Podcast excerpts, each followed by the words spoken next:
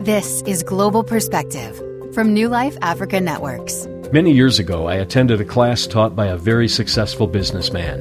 At one point, he said he was going to share the key to success, and he wrote three words on the chalkboard No sideshow ventures.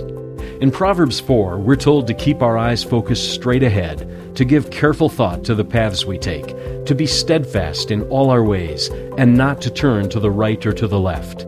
The key to real success is a growing relationship with God and to get and keep our focus on things which are important to Him. God loves us so much that He sent His Son to redeem us from our sins, and then He gave us His Word to guide us through our lives.